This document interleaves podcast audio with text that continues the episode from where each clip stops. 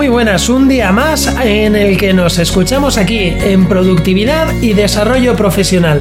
Quiero hacer énfasis en un tema que me parece muy, pero que muy importante y por el cual muchas veces nos sentimos fracasados y mal con nosotros mismos. Y os voy a hacer un par de preguntas. ¿No os ha pasado alguna vez que os habéis propuesto algo y habéis renunciado a intentarlo nada más empezarlo? o estabais súper motivados con un objetivo, pero al no ver resultados pronto lo habéis ido dejando hasta apartarlo, a mí me ha pasado en muchas ocasiones y tengo que decir que me costaba cada vez un poquito más retomarlo, porque perdía las ganas y la motivación que me empujaban a ello. Pero, ¿por qué nos pasa exactamente esto? Tras un buen análisis me he dado cuenta de que no somos realistas con el compromiso que debemos adquirir para con nosotros mismos cuando nos proponemos hacer lo que sea, puede ser llevar un plan a cabo, eh, dejar de fumar, hacer más deporte, llevar una dieta estricta, cualquier cosa, lo que sea. Como os decía, nos llega la idea, nos ponemos a fuego con ello, pero al de X tiempo comenzamos a darnos cuenta del tiempo que necesita ese plan o proyecto y simplemente no somos capaces de sopesar los sacrificios que tendremos que hacer para lograrlo. Es más, somos capaces de organizarnos, de planificarnos y de tener todo muy bien atado, pero a la hora de apretar para alcanzar esos objetivos, nos relajamos un montón y dejamos pasar por encima cualquier otro plan más apetecible. Por poneros varios ejemplos, el primero para estudiantes.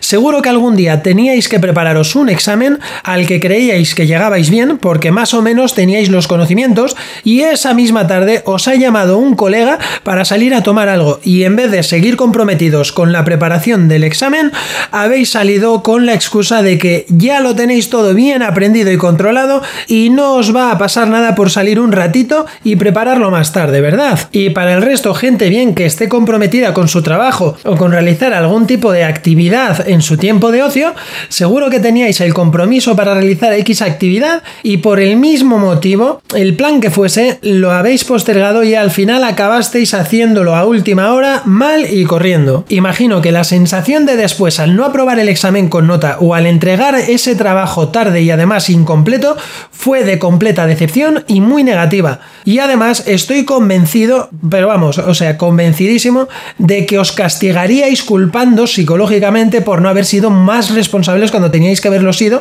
a la par que os prometíais a vosotros mismos el no volver a hacer nunca más eso. Y además, esto último también me parece muy gracioso, y es que seguro que volvisteis a caer en el mismo error.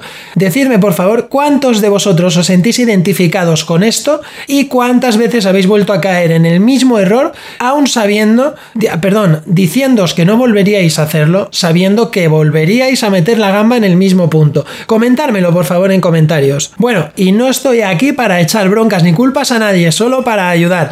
Dicho esto, tenéis que tener en cuenta que antes de emprender un proyecto, de llevar a cabo un plan o comprometeros con lo que sea, primero tenéis que tener en cuenta que vais a tener que sacrificar algunos aspectos de vuestra vida para poder alcanzar vuestro objetivo y que tendréis que invertir el tiempo y los recursos que sean necesarios para alcanzarlos.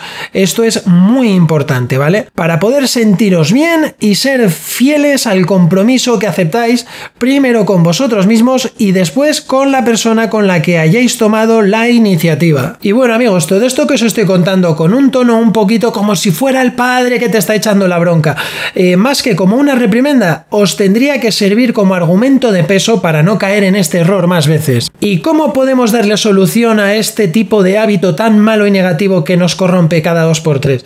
Bueno, si, por poneros un ejemplo, chicos, si sé que quiero preparar un examen y me va a llevar tres horas, apagaré el teléfono, avisaré antes a mis contactos de que si necesitan algo, lo que sea, hasta dentro de tres horas no cuenten conmigo y me centraré al máximo, al 100% en mi tarea, para poder alcanzar mi objetivo. Cuando haya acabado con la tarea, ya entonces me podré relajar y podré darme el capricho o ir a tomarme una buena cerveza con un amigo, salir por ahí, bueno, en fin, premiarme y hacer lo que más me apetezca, después de cumplir con mi objetivo. Pero esto nunca lo podremos hacer antes ni aplazar a más tarde la tarea. Si seguís este consejo que es muy básico de entender, pero además admito que es difícil de llevar a cabo, cumpliréis con todo siempre y os sentiréis genial con vosotros mismos, porque habréis hecho lo que tenéis que hacer y no lo que más os apetecía hacer en aquel momento.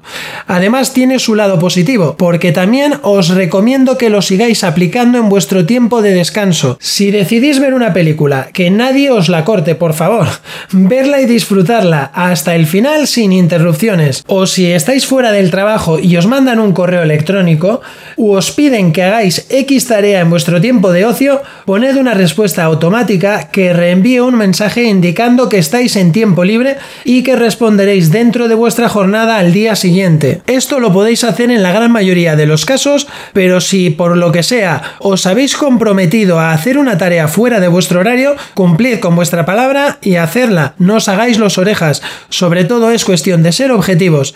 Entender que tenemos que sacrificar lo que sea necesario para ver los frutos de nuestro esfuerzo a largo plazo y aceptar que tendremos mucho que invertir para alcanzar los objetivos que nos propongamos. Una vez que entendáis estos dos factores que dependen en exclusiva de vosotros mismos y los apliquéis, comenzaréis a ver resultados muy muy positivos, pero como os he dicho, serán resultados a largo plazo. Muchísimas gracias por escucharme un día más, oyentes. Espero y deseo que os sirva de mucho esta casi lección didáctica para mejorar vuestro compromiso y rendimiento con vosotros mismos. Como siempre, cierro recordándoos que podéis escucharme a través de la plataforma que más os guste, ya que mi podcast está disponible en iBox, Google Podcast, Anchor y Spotify. Como lo hago en el resto de episodios, este no va a ser de menos. En Spotify os dejo una pregunta que podéis responder desde allí mismo.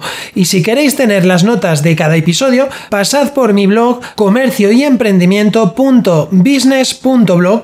Allí podréis leer todas las notas, dejar comentarios y si os gustaría recibir un correo electrónico semanal, suscribiros al blog para estar al tanto de todo. No olvidéis dar me gusta y 5 estrellas al episodio solo si realmente os ha compañeros. Y con ello, ¿a qué me ayudaréis? A ir subiendo poco a poco en las listas para llegar a más gente a la que poder ayudar y por supuesto, millones de gracias por ayudarme a mí con ese empujón de motivación extra que me dais por vuestras valoraciones positivas. Mañana más y mejor. Un fuerte abrazo. Chao.